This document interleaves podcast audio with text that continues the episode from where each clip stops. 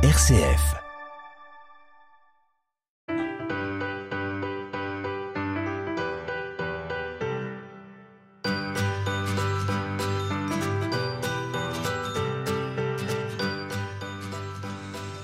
Heureux de vous retrouver pour ce nouveau numéro d'À plus d'un titre. Nous sommes dans un lieu chargé d'émotions, la boutique des verres, la plus belle boutique de France, comme le dit Roland Remeillet, qui nous fait l'amitié d'être présent à cet enregistrement. Et nous allons présenter aujourd'hui le livre d'André Laurent, Début à ma vie, entreprendre, choisir son chemin, bâtir son destin, aux éditions Abatos.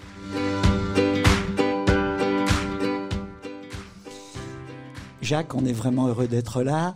Il y a quelques années, nous n'étions pas très loin, chez les supporters, pour la présentation d'un livre, d'un roman entre guillemets euh, autour du foot, le cinquième Beatles, et Roland nous avait rejoint avec euh, avec euh, Dominique Rocheteau. Et c'était, le, et c'était le jour d'un match contre Lens. Et oui. Et cette année-là, Lens était descendu. Et quand on voit où ils sont maintenant, président, c'est ce qui va nous arriver dans 3-4 ans. Oh, peut-être avant. C'est ce qui. Cette année, voilà. Rêvons. C'est le, le, la loi du genre. Alors, André Laurent, ce, ce, livre, Jacques euh, va nous permettre d'abord de faire un peu connaissance avec vous, même si ce livre, c'est vous, tout simplement. Oui, donc ce que je vais dire, on va en parler toute la, pendant les, nos 40 minutes. Alors, depuis le 15e siècle, vos ancêtres étaient cloutiers dans la vallée de Londaine, euh, là où mon arrière-grand-père était marteleur à la bargette. Euh, sans diplôme et sans le sou, ou presque, vous avez créé une entreprise de forgeage à chaud, devenue leader européenne des éléments d'assemblage de haute technologie. Président de la SS en 1983, alors que le club était au fond du trou, vous l'avez fait remonter au pied du podium de la première division. Président de la CCI de 1995 à 2005, vous avez subi les designs, comme je l'ai subi moi aussi en tant que responsable de la fête du livre. Alors, des presque 16 000 émissions que nous avons faites. Non, 1600, 1600. 1600. 16 000, oui, 16 1600. 1600. 1600. S'attendait dans le foot, on compte plus maintenant. Euh, c'est le, le, premier livre où, au fil des pages, j'ai rencontré presque plus d'une dizaine de personnes avec lesquelles euh, j'avais fait un grand bout de route, euh, avec lesquelles j'ai une histoire. Mais ce qui est amusant, c'est que ces histoires n'ont rien à voir avec la vôtre. Et ces personnes, je ne vais pas les citer toutes, mais il y avait François Dubanchet, il y avait le préfet Marty, Bernard Tapie, les maires de la Camarie, M. Montagnon, Pierre Garonnière, toutes des histoires ils, sont tous là. qui, qui m'ont permis votre histoire m'a permis de retrouver les miennes du passé. Et il y a à la fin du livre un petit album photo avec des photos extrêmement touchantes et il y a la fameuse forge que vous avez fait expertiser par l'école des mines qui remonterait au XVe siècle. Racontez-nous. Racontez-nous. Approchez-vous du micro. Bah, très volontiers, oui. Enfin, je ne peux pas parler d'une enclume pour forger comme ça sans raconter l'histoire de Oui, l'histoire de l'enclume, mais surtout l'histoire de ceux qui l'ont utilisé. C'est une histoire d'homme. Monsieur Plaine, d'abord je vous remercie, cher monsieur, de m'avoir invité aujourd'hui. Je suis content de me retrouver dans cette ambiance, cette couleur qui a, qui a illuminé ma vie pendant une dizaine d'années quand même. Et puis surtout, vous, vous remercier d'avoir un jour l'idée de faire la fête du livre, parce que je suis allé plusieurs fois à la fête du livre pour acheter le livre des autres, mais je ne pensais pas, je n'ai jamais pensé qu'un jour je présenterais le mien. Donc je l'ai fait. Et c'était cette année Je l'ai fait. C'était la semaine dernière. Oui. mon livre. Et alors Et alors Et dans la tranche d'âge dans laquelle je me trouve, euh, je suis maintenant, où je suis bien d'ailleurs, euh, c'est une nouvelle aventure qui est arrivée dans ma vie. Euh, j'ai toujours aimé la littérature, tout en étant un homme d'action, un homme de défi, un homme de projet, un homme d'entreprise, un créateur d'entreprise. Enfin, j'ai fait pas mal de trucs. Et toute ma vie, j'étais enfermé, pas enfermé, j'étais pas prisonnier, j'étais toujours à la recherche de livres, de lecture. Ma femme est ici, elle peut en témoigner. Nous avons l'un et l'autre la la, la pétence pour les beaux livres, pour les belles histoires, pour les, vous les évoquez d'ailleurs. Hein. Oui, je les évoque. Un certain nombre de vos livres de je chevet. je reviendrai à l'enclume après. Hein, allez-y, allez-y. Et je parle des livres, pas ça. Je pense que c'est absolument indispensable. C'est un passage obligatoire que les jeunes ne respectent plus maintenant parce qu'ils sont tous rivés sur leur smartphone. Je le déplore, je le regrette, je le regrette pour eux parce qu'ils ne s'enrichissent pas avec ça, ils détruisent. Ceci étant, moi j'ai eu la chance d'être dans une période où il n'y avait pas de smartphone, il n'y avait rien. Mais bon, c'était l'après-guerre. Donc euh, mes parents, voyant mon goût pour la, mon désir de lire, euh, m'ont offert de beaux livres. Et à 10 ans, mon père m'a offert les œuvres, m'a offert pardon, les œuvres de Victor Hugo. Et j'ai tout dévoré, sauf la poésie quelquefois, qui était un peu difficile pour moi quand j'étais jeune, même maintenant. Et pourtant, j'aime la poésie. Ceci étant, donc les livres, j'ai forgé, euh, je ne dirais pas que j'ai forgé, non, parce que je reviens là. Je me suis identifié, c'est bon terme, avec euh, les, les, beaux écrits. Je parle des Trois Mousquetaires, je parle de Cyrano de Bergerac, je parle des, des, Cavaliers de Kessel, je parle de Pour qui sonne le glas de, en Espagne, tout cela. Tous ces héros, c'est Hemingway, bien sûr. quand j'étais jeune, j'avais envie de leur ressembler, quoi, un peu. On fait des, on fait des fixations quand on est gamin. Hein. Moi, quand j'étais gamin, je me rêvais en, en D'Artagnan ou en Cyrano de Bergerac ou en je voulais être un aventurier, je rêvais de Kessel et, son, et de, de, Les cavaliers, oui. D'Hemingway également. En tout ça m'a conduit à, passer ma jeunesse, faire mon régiment comme tant d'autres. À cette époque-là, c'était long, c'était 28 mois. Et quand je suis rentré, mon, mon père avait une petite entreprise de forge. Alors je reviens à la forge maintenant. Il était cloutier, il faisait des clous. Alors qu'est-ce que c'est les clous maintenant? Personne n'utilise les clous. On voit quelques clous qui apparaissent parfois dans les portes d'église ou dans les châteaux où on voit des, portes et fenêtres qui sont, qui avec des clous. Voilà, donc ça, à cette époque-là, il y avait un marché, il y avait, il y avait un développement de ce produit. Et puis au fil du temps, au fil du temps, au fil du temps, ça a diminué, diminué. Et quand je suis rentré du, régiment, je me rappelle, j'avais 22 ans et quelques mois, mon, père mon, mon, père m'a dit, bienvenue, hein, c'est fini, tu vas rentrer, mais pense à faire autre chose que des clous, parce que l'avenir de la clouterie est complètement obturé. C'est fini, il faut que tu fasses autre chose. Alors, heureusement, j'avais une bonne formation dans le forgeage à chaud, parce que là, je l'explique dans le livre, je ne vais pas te vous raconter, mais enfin, dès l'âge de 14 ans, 13 ans, 11 ans, même 12 ans, on faisait des stages dans les usines. Pendant l'été On partait pas en vacances, on allait faire des stages dans les usines. Euh, et c'est là que le hasard m'a mis, mon père m'a mis dans une usine qui faisait du forgeage à chaud et de la boulonnerie. Donc j'ai appris le métier, si je puis dire, par hasard, grâce à, un père intelligent qui avait bien vu la voie qu'il fallait prendre. Ce n'était pas forcément la voie des études. C'est ce que je veux dire ici d'ailleurs. C'est ce que je dis très clairement. Mais on peut se réaliser d'une autre façon et on peut se réaliser pleinement. Il y a tout un tas de chemins qu'il faut trouver. Il faut que chacun trouve son chemin. Donc. Euh, Alors, peut-être le livre maintenant. D'abord, dites-nous, vous avez été, vous me disiez tout à l'heure, très. Oui, oui, très. N'ayez crainte. Euh, euh, ce livre vous a permis, pendant la fête, de rencontrer plein de gens. Et vous me disiez, j'étais extrêmement ému de, ces rencontres, profondément ému. Comme nous, en lisant votre livre, pareil. Ému et troublé. Je l'ai dit à mon épouse en rentrant, le dernier soir, je suis rentré, j'étais, j'étais fatigué et, rempli de bonheur, mais d'un bonheur qui n'est pas le plaisir. Un bonheur qui est, euh, comment dirais-je, l'allégresse de l'âme et du cœur. Je ne sais pas si je me fais bien comprendre. C'est-à-dire que j'ai reçu tout au long de ces journées de la merveilleuse fête du livre que vous avez eu la bonne idée d'imaginer, d'inventer, de créer, j'ai reçu tout un tas de visites de gens de mon âge, plus jeunes, moins jeunes, des hommes, des femmes, des jeunes, tout, qui tous sont venus me parler, certains de mon entreprise, où il y avait leur oncle qui avait travaillé, leur fils, ou leur femme, ou leur et puis d'autres du football pour me remercier de tout ce que j'avais fait, euh, d'autres euh, sur la chambre de commerce, certains projets. Je n'ai jamais cessé de recevoir tout au long de ces trois journées euh, je peux dire un mot qui est très présent dans mon livre, c'est le mot de ma vie, c'est de l'amour. J'ai reçu de l'amour, de la gentillesse. C'est absolument merveilleux. Ah, là, je suis où, Bon, on a fini, maintenant, j'ai plus de. je sais où je suis. Hein. Alors, cette, fête du livre, je l'ai proposée à François Dubanchet au moment où François Dubanchet vous, vous demandait d'être le président de la SS.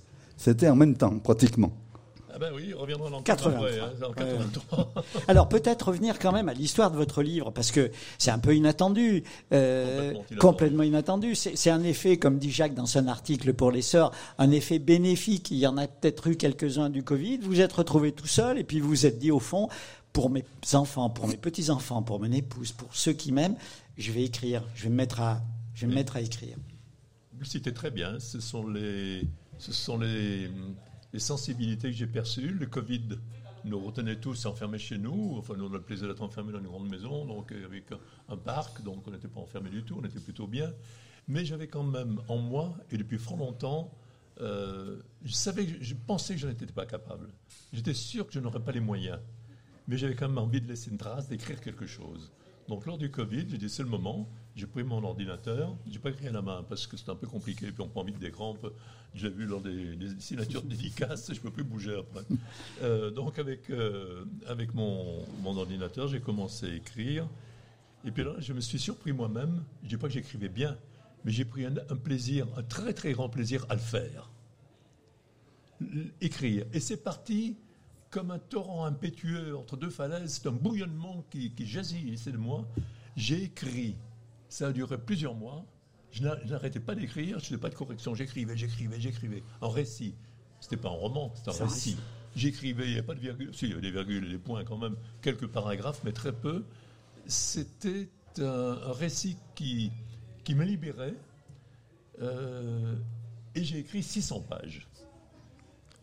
Mais, le Covid, c'était pour les gens comme vous, comme moi, c'était la première fois depuis depuis 90 ans qu'on restait en famille comme ça pendant pendant deux mois.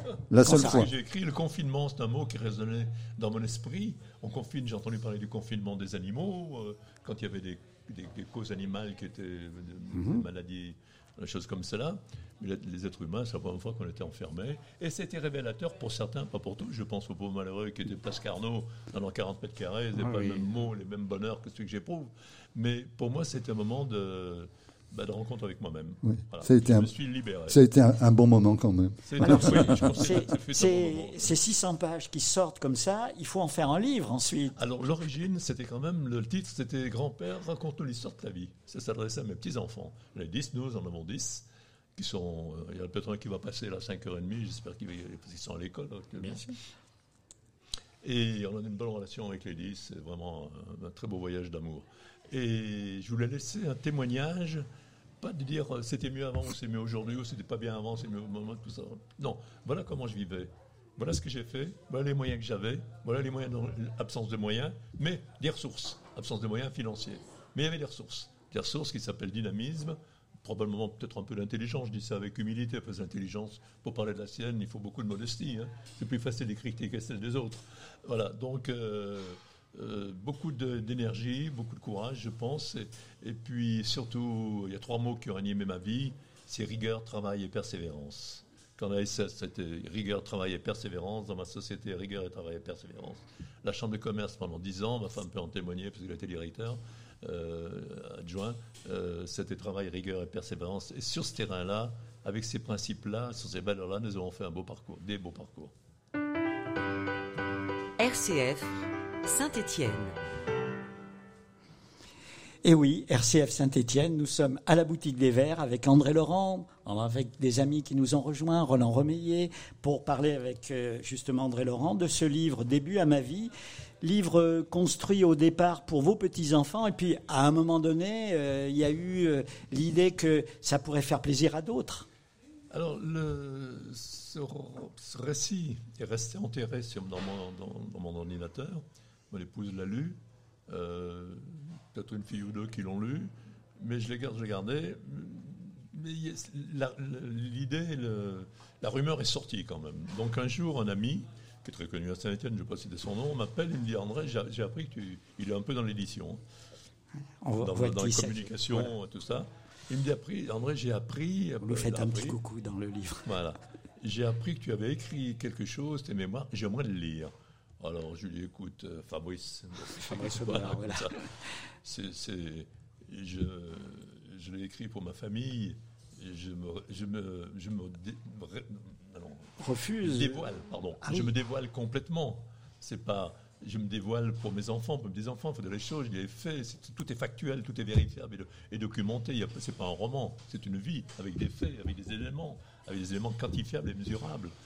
Donc je lui dis non, fait, laisse-moi le lire. Donc en définitive, je craque, je lui envoie le document par informatique, il le lit, un mois après, il me rappelle, en me disant fort gentiment, c'est plein de fraîcheur, c'est plein de- de- d'authenticité, les deux mots qu'il a employés, c'est rempli de générosité. Il faut que tu le réécrives, il faut le mettre en forme, il faut, que il faut en faire un livre. Ah, je suis, euh, tu me gonfles, enfin, bah, je n'avais pas trop envie, et puis à la sortie, ça m'a un peu flatté quand même. Quand même. L'ego, quand même, on n'est pas tout à fait, tout à fait insensible à ce genre de choses. Donc, euh, je me suis remis au labeur, ça a duré longtemps, ça a duré trois ans. Parce que faire un livre, c'est un vrai bonheur. J'ai éprouvé des joies, mais des moments de bonheur, de, de retrouver les traces. Heureusement, j'ai une bonne mémoire. J'ai retrouvé les souvenirs de la petite enfance, de mes grands-parents. du- Je parle très bien de mon grand-père, de mon père. Des petites histoires qui sont apparues comme ça, qui sont remontées, qui sont remontées à la surface. C'est pour cela que je dis je me dévoile.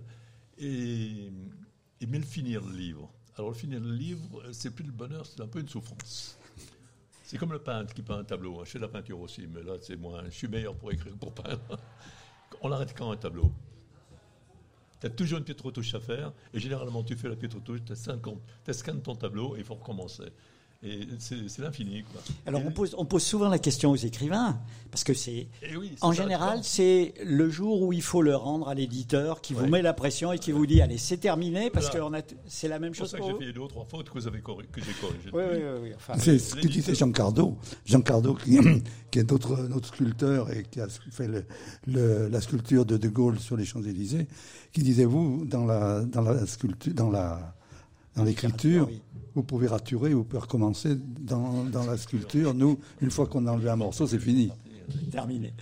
Alors le livre il est là, euh, il reçoit un accueil très très chaleureux. Très chaleureux, très plein de, je l'ai plein de plein d'amour et de tendresse et de gentillesse. Voilà.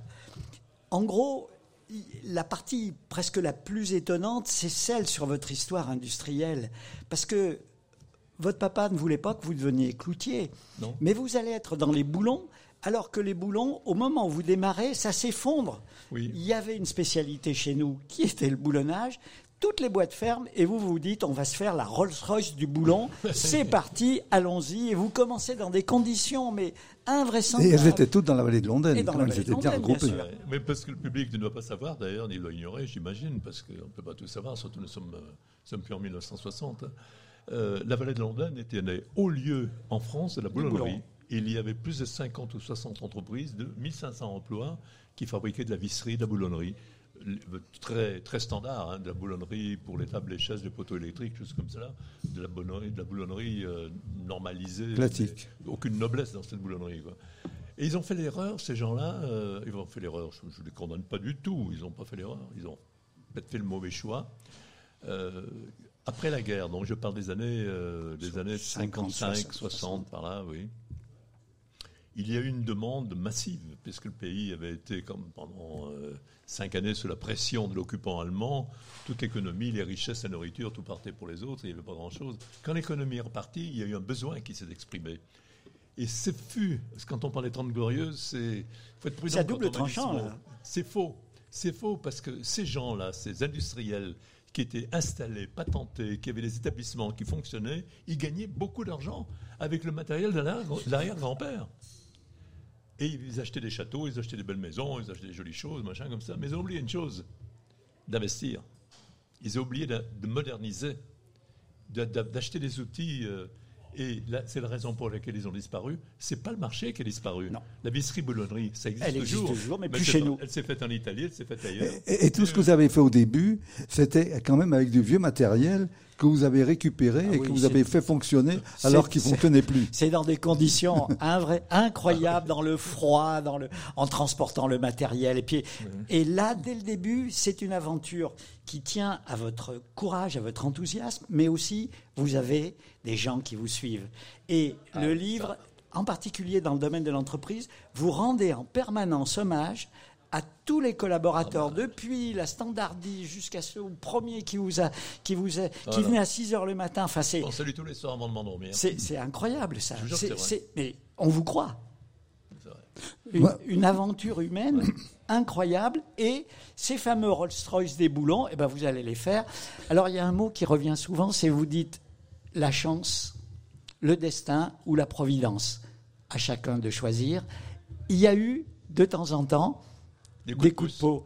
Par exemple, le, le- le bateau de Boulon qui va euh, faire qui va nau- couler. naufrage au large du Koweït. C'est une histoire. coulé. hein. Non, c'est- une histoire incroyable. Vous avez un- un marché qui vous sauve. Là. Ah oui, c'est fan- c'est fantastique. Ça, des- Et le livre est rempli de ça. Vous allez vous régaler. On, on se dit, mais vous nous dites que c'est pas un roman, mais c'est bien pire, si j'ose dire, ou bien mieux qu'un roman. C'est votre histoire. Alors cette histoire de Boulon, elle est en une minute. Bah, écoutez, on va commencer, on va revenir un petit tout petit peu en arrière parce qu'on a cité le- les gens qui m'ont suivi. Oui. J'ai eu ce bonheur toute ma vie de, de rencontrer des gens bien. Euh, Qu'est-ce qu'ils avaient de bien? Pas forcément leur diplôme. Il y en a qui en avaient, heureusement, il y a des ingénieurs, tout là. Ils avaient surtout le regard qui brille. Ils avaient de la- de l'appétit de, de travail. Ils avaient le désir de construire quelque chose.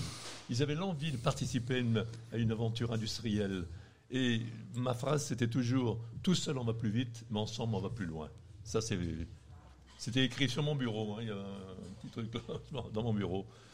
Euh, donc euh, j'ai eu, ce privilège, mais c'est pas un privilège, euh, d'être suivi par des gens bien, qui ont accepté d'avoir un leader, parce qu'on ne peut pas tous être patron, on ne peut pas tous être leader.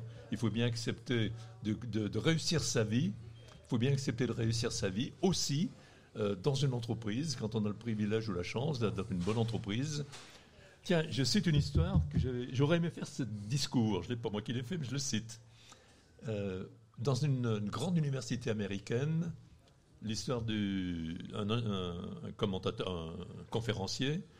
Il y a des, quelques milliers de jeunes devant lui, c'est à Stanford ou euh, dans une très grande univers- université. En finale, il leur dit Vous allez sortir avec un très beau diplôme. Faites très attention. Il leur dit ça en anglais, naturellement. Faites très attention, soyez prudents. Cherchez un good boss. Avant de vous engager, cherchez un bon patron. Avec un good boss, vous gagnerez peut-être moins d'argent, mais vous aurez une belle histoire humaine. Vous serez Vous heureux. vivrez une aventure euh, industrielle ou service ou commerce, vous votez une belle aventure avec les, les, les, les killers, là, comme, on, comme j'ai cité des Oui, noms, oui, oui, les casinos et autres, Plaza entre autres et dans d'autres, avec les killers qui sont là pour tuer tout le monde. là. Cela vous gagnerez peut-être rapidement beaucoup d'argent, mais dix ans après, vous serez, vous serez mort. Et vous Avec serez pas heureux. Et vous vous serez pas heureux. vous, vous continuerez et réussirez votre vie. Alors, on vous laissera le soin de découvrir cette aventure sur les boulons, parce que vous étiez tout seul, puis deux, puis, puis quelques-uns, et puis ainsi de suite. Vous allez grossir en France, puis à l'étranger, et vous spécialiser dans la haute technologie, l'atome, les sous-marins, l'aviation. C'est ça votre... Et vous n'aviez aucun diplôme, cher ami. Vous avez quand même eu le diplôme d'ingénieur. Je pense 36, à peut-être 36 ans, peut-être- ingénieur. Je me peut-être suis un- remis- Je me suis remis... euh, un, un beau jour pour votre père. Pour mon papa, ça fait un jour merveilleux parce qu'il avait donné toute sa vie, si je peux dire, parce que lui était un homme intelligent et brillant. Mais malheureusement, la, la guerre de 14, la maman qui meurt, il est tout seul, machin, tout ça. Il, il voulait devenir ingénieur, il n'a pas pu le faire. Donc son rêve, quand on réussit pas quelque chose, c'est que son fils le devienne. Malheureusement, il tombe sur un lascar qui n'a pas envie d'apprendre à l'école. Donc euh, ça marche pas pour lui, il est déçu, il est très déçu de moi. Et- mais il m'a toujours aimé, il m'a toujours poussé, j'ai une vénération pour lui. Et puis, là, 33, 4, 30, 35 ans, je suis rentré dans un, dans une- dans un groupe qui m'a permis, en reprenant les études, le CNAM, tout ça, machin, tout ça, d'avoir un diplôme d'ingénieur mécanique international. Et un jour, je n'ai jamais dit à mon père. Et lorsque mon papa va me rendre visite un jour, il avait 77 ans, 78 ans, il était étonné, il voyait mon usine, il ne comprenait pas, mais comment t'as fait? Et un jour, je lui ai dit, je ne cherche pas à comprendre, euh, c'est là. Et puis je lui ai dit, tiens, regarde, à propos, tous les que je devienne ingénieur, et là, je me rappelle, euh, c'était un moment d'émotion que nous avons partagé. Alors, bon, le temps passe, hein. on va arriver à la période de l'ASS. Vous êtes... J'ai euh, toujours pas parlé de l'enclume, hein, mais j'y non, reviendrai. mais la- bon, ben alors on le garde pour la, pour la clôture, parce que ça ira très bien. Euh, un beau jour, François Dubanché, comme pour la fête du livre avec Jacques Plaine, vous convoque euh, et vous dit, euh, à Saint-Étienne, la seule chose qui compte, c'est que l'ASS aille bien. Si on veut que le moral des gens soit bon, c'est vraiment la clé. Peut-être vous pourriez faire quelque chose. Parce que c'était c'était Ah bah, c'était la fin de la fin, faut le hein. dire. À, à un mois près, il n'y avait plus de quoi payer les gens. C'était, c'était la déconfiture la plus totale. C'était la fin de la caisse noire. C'était. Ouais, c'est pour ça que mon aventure, moi, c'est une aventure, une aventure, pardon, une aventure sportive, certes. Ça fait 10 ans à la tête d'un grand club euh, relancé dont je parle, mais c'est surtout une aventure d'homme. Moi, c'est une aventure, encore une fois, d'homme d'affaires, homme un- un- D'entreprise. de défi, d'entrepreneur. Parce que lorsque je suis arrivé, euh, je crois que tout le monde peut en témoigner. Hein. Les professionnels étaient partis. Il n'y avait pas d'entraîneur. il n'y avait pas d'argent dans les caisses, bien sûr, puisque ah l'argent, il était, malheureusement parti dans les caisses noires, un peu partout à droite et à gauche. Et il n'y avait pas la télévision pour amener de l'argent. Il n'y avait surtout pas de, il avait pas de télévision, il n'y avait pas de droit de télévision. Une association, loi de 1901. Loi Il n'y avait pas d'entraîneur, il n'y avait pas de jeu, il fallait tout reconstruire. Et ça, ça m'a passionné. M'a passionné. C'est pas, nous n'avons pas fait le même parcours. Moi, j'ai pris le truc. Là, c'était vraiment. Euh, il y a des gens qui refusent de me croire, mais c'est pourtant la vérité. Il y a des témoignages, il suffit de se documenter. Il y avait des cadavres dans, des cadavres dans les placards, je parle de cadavres. Oui, oui. il, y avait des, il y avait plein de trucs à, à régler, ça a duré du temps. C'est pour ça que je me suis entouré toujours l'équipe. Oui, un votre équipe, voilà. Un juriste, deux juristes, trois juristes, un assureur, une grosse équipe autour de moi. Et chacun prenait les dossiers, puis on les, on les, a, on les a conduits. Et le début, la première année fut difficile. La deuxième année, on a failli remonter. Ça n'a fallu au goal average. On n'a pas pu remonter. Il fallait se retaper une deuxième année en deuxième division. Et là, on a flambé. On a fini avec beaucoup de points d'avance. Euh, ça a marché, mais il a fallu tout reconstruire peu à peu, peu à peu, peu à peu. Et j'avais qu'un objectif dans l'esprit, je l'ai écrit d'ailleurs, remonter en première division. Ma femme peut-être. Je ne vivais que pour ça. J'avais mon usine, j'avais mes clients, j'avais mes enfants, j'avais tout le bazar. Ah, vous, nous donnez, vous nous donnez votre emploi du temps, c'est hallucinant. Hein à 6h30, vous veniez faire votre, les tours de terrain, euh, la douche, hop, au boulot à l'usine, vous reveniez l'après-midi, le soir, vous receviez les futurs sponsors. Une vie, mais avec une passion. Ah, il a fallu la passion et l'énergie. Et l'énergie. Et c'est pour cela qu'il faut, pas, il faut beaucoup d'humilité dans la vie. Je l'écris partout, tout le temps. On est bien accompagné ou par un bon destin on est bien né, et cette bien née, je pense que c'est un peu mon cas. Si je veux pas dire, je parle pas de l'argent, je parle de la, des qualités, des vertus, des valeurs, de la santé que mes, mes parents m'ont donné. C'est ça mon capital. C'est là-dessus que j'ai réussi. Il n'y a pas d'argent, il n'y avait rien. Mais il y avait de l'enthousiasme. Ma mère était une enthousiaste, dynamique, énergique. Mon père, un homme intelligent et courageux. Euh, ils m'ont donné ces éléments-là. Euh, je comprends bien que c'est un, c'est un destin favorable. Alors, euh, il y a plein d'histoires que vous nous racontez. On se souvient tous de l'histoire de Rocher, les cakes Rocher, euh, un coup, un coup de com. Ah gagnant, gagnant. Il faut le raconter quand même. Ah oui, oui, oui. Parce, ah, qu'il n'y a, pas, a pas de sous, il n'y a pas de sponsor maillot, il n'y a rien. Il n'y a pas de sponsor maillot, nous jouons, il y a sur le maillot, il n'y a rien. Et nous sommes la seule équipe de France en première et deuxième division qui n'a pas de sponsor. Pourquoi? Parce que les sponsors, les sponsors, ils sont tout comme les joueurs et les, les, entraîneurs et tout, ils étaient tous partis en courant. Après l'histoire, Roger Rocher, le pauvre malheureux, est en prison. Euh, il y a eu beaucoup de, ça a fait beaucoup de dégâts sur Saint-Etienne. C'est pour ça que le maire Saint-Etienne euh, m'avait demandé de, je vous le citerai quand même l'histoire de Dubancher, parce qu'il m'avait fait ça, il m'avait bien. Oui, oui, mais c'était un malin. Hein. C'est un malin. Euh, père donc, il fallait, il fallait, tout recréer. Et nous jouions sans maillot. Et les, premières, les premiers mois, au mois de octobre, fin octobre, à cette époque, la deuxième division avait deux groupes de 17. Nous étions le groupe sud. Nous étions sur 17, nous étions 15e. Donc il n'y avait plus de professionnels. Les jeunes joueurs du centre de formation, les Ferry, euh, Daniel, Ribard, euh, Primard, Wolf, Elstage, pas trop quoi, enfin, tout un tas de jeunes, des gens très bien, d'ailleurs je suis toujours très ami avec eux. Ben, ils, étaient, très bons, ils l'ont été, ils l'ont prouvé, mais ils avaient 17 ans, 18 ans, donc c'était un peu court. Hein. Donc euh, on perdait pas mal, on perdait beaucoup, on était 15e, mais ça marchait mal, l'ambiance était un petit peu sinistre.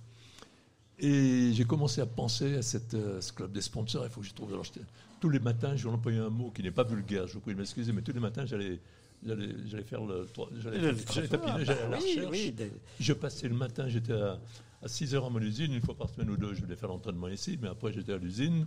Et puis après, euh, tous les jours, tous les jours, tous les jours, j'avais des rendez-vous tous les matins et parfois l'après-midi avec des hommes d'affaires, avec des hommes d'entreprise, de l'industrie, du service et du commerce pour leur vendre des, idées sur la SS, pour leur vendre des, des parts de sponsoring. Et c'est ainsi que je fis la connaissance un jour en tournant des quais crochets à Rouen. Renaison. Et je suis bien accueilli par Jean-Luc, qui reste un ami d'ailleurs. Et d'un seul coup, la fulgurance me traverse l'esprit. Je dis, il y a un coup extraordinaire, Monsieur Rocher. Je l'appelais Monsieur Rocher, maintenant on se tutoie.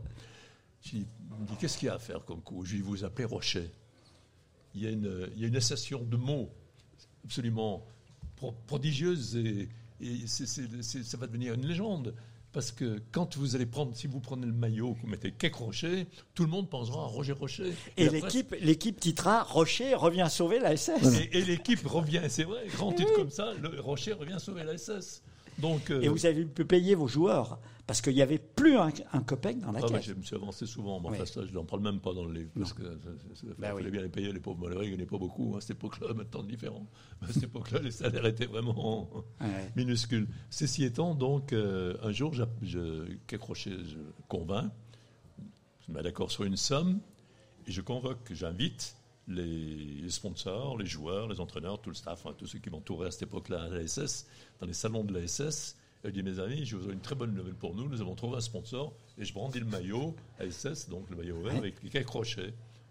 Tous les gens sont contents, applaudissements. Jean-Luc Crochet fait son petit discours. euh, tout le monde, paf, et trois jours après, on va jouer à Nîmes, en bas de Nîmois. Quelques jours après, il y a un- et on fait 23 matchs sans, Sans défaite, défaite. derrière. Comme quoi le mental. Ouais. Ce qui se passe dans l'esprit des gens. Parce que les joueurs, ils étaient un petit peu, quand même, un petit peu inquiets. Voilà mon petit-fils, installe-toi. les joueurs avaient quand même quelques inquiétudes en ce qui concerne bien leur sûr. salaire. Et ce que là, ça les a rassurés. Mon énergie, mon enthousiasme, l'envie que j'avais de réussir, c'est communiqué jusqu'à ce leur est parvenu. Et après, d'ailleurs, on a fait une série de 20, 24 matchs sans défaite. Et on s'est retrouvé premier à égalité avec Nice. Au goal average, malheureusement, on n'a pas pu monter. Ça sera pour plus tard. Là. Euh, vous nous racontez un moment, peut-être, je trouve, le moment le plus, le plus incroyable de votre aventure. C'est le match contre le Puy. Ça, c'est sympa, oui. Vous en souvenez tous. hein je, je vois des, des- des collègues qui opinent du chef. J'y étais, bien sûr. Le Puy était devant nous, vous vous rendez compte Et le, le président du Puy était un peu à bleur en disant euh, On finira devant la SS. Vous lui avez cloué le bec en lui disant Il ne pourra pas parce que nous finirons premier. Tac. Il s'appelait Chaise. Je me C'était- trompé, je l'appelais Chaîne dans le livre. Oui, enfin, c'est voilà. Ce match, ils sont juste devant nous et vous faites tirer 20 000 billets en trouvant que c'était quand même pas mal 20 Nous 000 étions au billets. mois d'août. Au mois d'août, hop, ils sont liquidés. 20 000 autres. Et ils sont liquidés. Et le stade est est 42 000 places. Et une 44 800. enfin, Et, et une fête, il faisait beau. C'était un beau match en plus. C'était. Et tu y c'est- étais, Roland? c'est- C'était le. C'était un match merveilleux de transmission. Oui, mais j'allais dire au pur, c'était encore mieux, puisqu'il y avait deux fois moins de place et il y avait des gens jusque dans les arbres. Ah, mais, match retour, mais le match aller, le match aller, ce qu'il y a eu très beau. de formidable, parce qu'on ne voit plus maintenant, hélas, dans les stades, C'est la fraternité. chaleur, la Voilà. fraternité de l'ambiance. Parce Eh que ben, les gens sûr. du Puy, tout le monde les aimait bien. Et, puis ils étaient pour les Verts. Et les gens du Puy, ils aimaient bien la SS. Oui, oui, sauf ce jour-là, oui, Il oui. y avait une, absolument une ambiance chaleureuse, amicale. La SS a gagné, ça me paraissait normal parce qu'on était la meilleure, on Bien l'avait dit. Donc il fallait le prouver après. Bah oui. Et le match retour, inoubliable. Le- Mon épouse m'a accompagné. Le conseil d'administration, quelques membres, les, notamment les avocats, Oui, toute mon voilà, équipe était venue. Le, le stade, de, comment il s'appelle? Lafayette. Lafayette. Il y, a Oui. sept- il y a 7000 places. Ils avaient vendu 18 000 billets. Il y avait des gens sur le toit de la tribune. Il y en avait dans les arbres, dans les poteaux électriques. euh, Il y en avait dans les collines environnantes avec des jumelles. Enfin, c'était absolument. Et surtout, il y avait des chaises de piste. Et vous installez sur les chaises de piste. Alors moi, j'étais sur le banc avec mon Sur le banc entraîneur, avec l'entraîneur, parce que Et le- la chaise de piste, c'était un mètre derrière. Et mon épouse et les, les administrateurs qui m'avaient accompagné étaient sur la chaise de piste. Ils connaissaient le football à la télévision, ils le voyaient de la tribune. mais de Quand tu es sur le banc, je ne sais pas si tu y as été quelques fois, mais suis allé on écoute les aussi. chocs. On est... Tu vois la sueur, tu entends les crachats, tu vois les visages qui s'ouvrent, tu entends les pains, tu vois tout le bazar. Et mon épouse m'a dit André, je retournerai au match, mais je n'entendrai jamais, Jamais sur, sur- sur à les chaises de Lafayette sur les chaises de piste. Et, Ça fait peur. et vous avez égalisé, votre équipe a égalisé juste à la fin. L'honneur était sauf. On a gagné 3 Vous avez gagné 3 finalement, alors qu'ils avaient. Non, non, mais au match retour. Le match retour, on gagne 3 3 Oui. Voilà. Alors, C'est Pardo qui met le troisième. Des belles histoires. L'arrivée de Roger Milla sur le, sur le parking du stade, là aussi. Alors, Parce je- qu'on connaît bien l'histoire de Salif Keita et son Bah, voyage en taxi. Mais c'est un peu une histoire semblable. Allez, il nous reste 5 minutes. Ah, Racontez-nous, c'est trop beau. Parce Très que brièvement, parce que nous n'avions pas d'attaquant, donc je disais, nous avions une équipe de jeunes, il n'y avait pas de moyens financiers, il n'y avait rien, je ne peux pas acheter de joueurs parce qu'on n'avait pas d'argent. Alors j'avais plein de conseillers qui. euh, de, de- de- ceux qu'on a vus après, pas ceux qu'on Oui, oui, oui. Euh, mais il faut prendre des grands joueurs, il faut prendre des joueurs. Donc, euh, je cherchais un attaquant, et j'ai un ami qui, était, qui est mort, le pauvre malheureux, il était président de Mulhouse, et qui me dit Tu devrais t'intéresser, André, à Roger Milla. Alors j'ai dit Roger Milla, j'en ai entendu parler, mais c'est un joueur de deuxième division. Mais justement, en deuxième division, il marque des buts. Ah, ben, j'ai dit Oui, t'intéresses. Il est où? Il me dit Écoute, je ne sais pas où il est au Cameroun, il est rentré. Ce que j'ai, c'est un numéro de téléphone. Donc j'apprends le numéro de téléphone et juin, juillet, août, tous les jours ou tous les deux jours, j'appelle et j'ai toujours la même qui me dit Oh, il n'est pas là.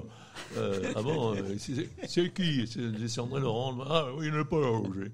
Bon, ben, je rappelle, je rappelle. Puis après un jour, j'arrête, il n'est pas là, il n'est pas là, on n'en parle plus, on passe à autre chose. Mais on n'avait toujours pas d'attaquant.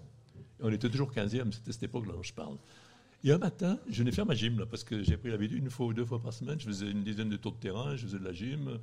Euh, le masseur me donnait un petit coup, puis j'allais au boulot, ça me, me faisait du bien. Un matin, je sors des entraînements et je vois un monsieur, un À, noir, à 100 mètres d'ici. hein. non, assis sur le trottoir, dans le stade. Il avait un sac à ses pieds. Il était assis sur le trottoir. Je monte dans ma voiture, il m'interpelle, il dit Monsieur, vous êtes le président Laurent? Je dis oui. Il se lève, il me dit Je suis Roger Milla. ah, ben je dis Roger, je t'ai téléphoné beaucoup. Il me dit Je sais. Et qu'est-ce que vous me vouliez bah, J'ai dit ce que je voulais, qu'il vienne Ah oui. ballon. Quoi. Bien Et sûr. on va discuter tous les deux. Bon, on commande dans mon bureau, on prend un café. Et Il avait une exigence. Il avait, une exigence là aussi. Il avait une exigence. Ah, il en avait qu'une. Il avait qu'une. Une. Mais alors, c'est trop C'était drôle, trop beau. Et je lui dis, bon, il me dit, c'est d'accord, je pars pour deux ans, enfin, c'est un contrat de deux ans, il me dit, à une condition. J'ai dit, laquelle? Je veux le plus gros salaire du club. Et le plus gros salaire du club à cette époque-là, je me rappelle, c'est 30 000. C'est pas beaucoup, francs, hein, pas d'euros. Oui, oui. Francs. Je lui ai donné 31 000. Voilà. Il Il était content, content. il a signé. Et puis, Et après, il a cru qu'il n'était pas le premier salaire du club. oui, il y a eu des histoires, il y a eu des embrouilles, il y a eu. Mais c'était- racontez-nous, racontez-nous, parce que c'est aussi exemplaire. Nicolas qui a mis Votre, voilà, Oui. qui avait mis la pression. L'histoire de Pardo, Blessé, que vous faites signer, parce, que c'est beau cette histoire, ça aussi. Bernard Pardo euh, était un, et fut un magnifique joueur euh, qui était capitaine de l'équipe de France, qui a joué à Marseille, à Paris, à Toulon, à Saint-Etienne, et, mais qui jouait à Brest. L'époque où le président Lévinec, je ne sais pas si ça te parle, Oui, oui, oui, c'était l'époque des grands présidents. lui, il, a fait- il avait fait ce que j'ai jamais voulu faire. Il a acheté beaucoup de joueurs qui valaient beaucoup, mais il n'a jamais pu les payer. Il était obligé de déposer le bilan. Donc, euh, c'est des mecs qui se laissent emporter par la passion, qui se laissent emporter par le bruit de la foule, ils se laissent emporter par la rumeur publique, par les journalistes et tout le bazar. Puis à la sortie, ils plantent leur club. Moi, je ne me suis pas laissé planter. J'ai toujours fait avec les moyens. Voilà, comme une famille. On a, on a de l'argent, on n'est pas, on n'a pas, on ne dépense pas. Ceci étant, Pardo, je le voulais parce que c'était un battant et le milieu de terrain, c'était un peu faible chez nous. On n'avait pas les joueurs qui avaient la- un, de vrai patron. Et je l'appelle. Il était à Brest, il flambait. euh, il est très, très content de, me- de mon coup de téléphone. Il me dit Ça me fait plaisir que vous vous intéressez à moi, président, mais euh, je suis contacté par des grands clubs. Je sais ce que vous allez me proposer comme salaire. Vous ne pourrez pas vous inviter. Je dis OK. Le temps passe. Quelques mois après, le pauvre malheureux, au mois de mai, il, se, il fait une entorse du genou et se claque les ligaments. Donc, euh, les ligaments, ligaments claqués, il y a un problème. non? Non, non, non, allez-y. il peut plus jouer, il est arrêté. Je prends le téléphone, j'attends un mois. J'attends qu'il, je, je le suivais par un ami qui était sur place, qui est Paul Le Guen d'ailleurs, qui jouait Bah à la oui. meilleure balle là, quand j'étais bien en bonne relation avec lui. Et, et je prends de ses nouvelles, il a été opéré, il est plâtré, tout ça. Je l'appelle. Je lui dis Bernard, euh, je vais prendre de tes nouvelles. Il me dit bah, écoutez, président, ça me touche beaucoup, parce que tu es le seul du milieu du football qui m'appelle pour me dire bonjour. Je t'appelle pour te dire bonjour, pour te prendre des nouvelles, mais peut-être pour te proposer Pour quelque chose, pour plus que cela. Il me dit Qu'est-ce que vous voulez de moi? Je lui dis Même avec ta blessure, je te prends.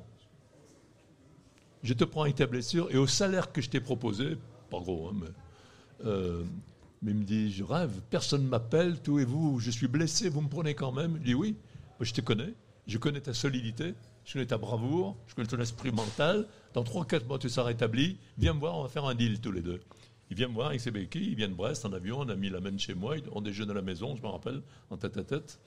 Et le deal, c'est quoi? Je lui dis écoute, Bernard, je te prends, tu, tu rappelleras sur le terrain peut-être en décembre ou en janvier, mais il, il faut un influenceur dans le vestiaire, sur le terrain. C'est le rôle que je te confie. Le deal, l'année prochaine, il faut, on doit remonter, on sera en première division. Il me regarde, il me dit, Président, je vous donne ma parole d'honneur, l'année prochaine on sera en première division, mais moi j'ai une, une exigence. Je ne resterai qu'un an.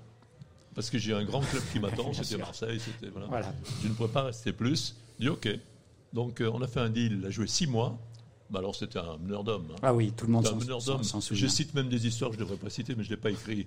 Mais je l'ai vu un jour où un jeune avait manqué un but qui avait, qui avait malheureusement euh, coûté la, la victoire. Ça n'a pas été la défaite, ça a coûté la victoire. Il est rentré au vestiaire, paf, il lui a mis une calotte. Il lui dit dans le prochain coup, tu t'en rappelleras. Tu te dit, mais qu'est-ce qui t'arrive? Paf, il lui emmène deuxième. Tu t'en rappelleras encore mieux. Voilà. Alors écoutez, bah ça y est. On n'a pas parlé de l'enclume, tant pis. on a- alors on, va- on parlera de l'enclume la prochaine fois. Et Je, je voudrais, on, on va passer sur euh, sur le coup qu'ils vous ont fait, qui est, qui est, il n'y a aucune méchanceté dans votre livre.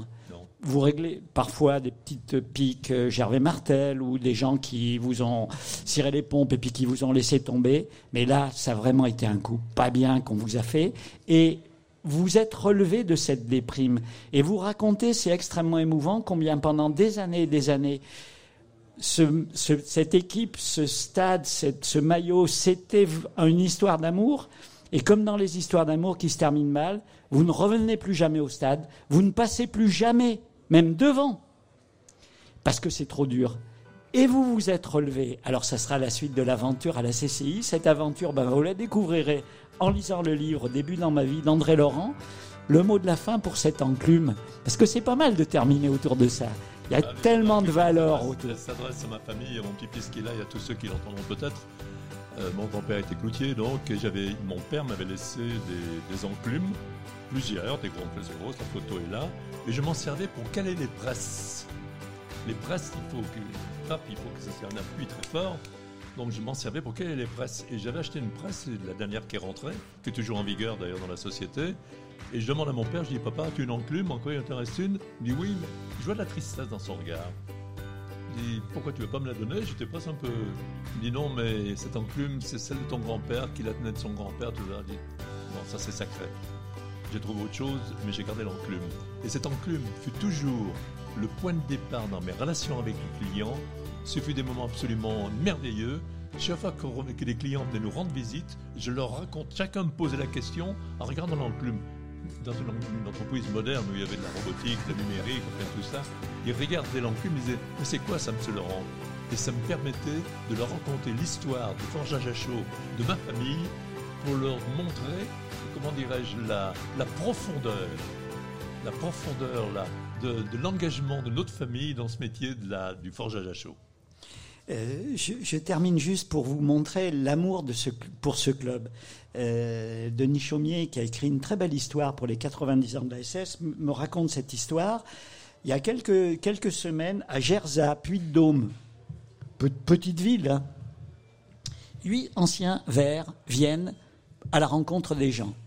Il m'a dit, incroyable, les gens ont fait la queue pendant deux heures il y avait plus de 3000 personnes, vous vous rendez compte, simplement pour, comme on est en train de le faire, pour les voir, pour les rencontrer, pour faire signer une carte postale, n'importe quoi, et surtout avec toutes les générations.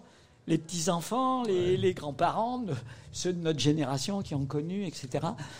Il y a quelque chose de- dans, dans ce club qui est, qui est plus fort que tout. Et C'est une, c'est une, cette reconnaissance. On, on récolte ce qu'on a semé. hein. Voilà. Je crois que dans mon livre, je parle beaucoup. euh, Je parle de ma vie. Je parle pas de la vie des autres. Je parle beaucoup de, de Pierre Guichard. Oui. qui fut le président, le, le fils du président fondateur de Casino. C'est lui qui créa la SS en 1933. C'est lui qui l'a porté, qui l'a développé, qui est resté président. Il a passé la main à Roger Rocher. Et je parle beaucoup de deux personnes. Le deuxième, c'est Jean Snella.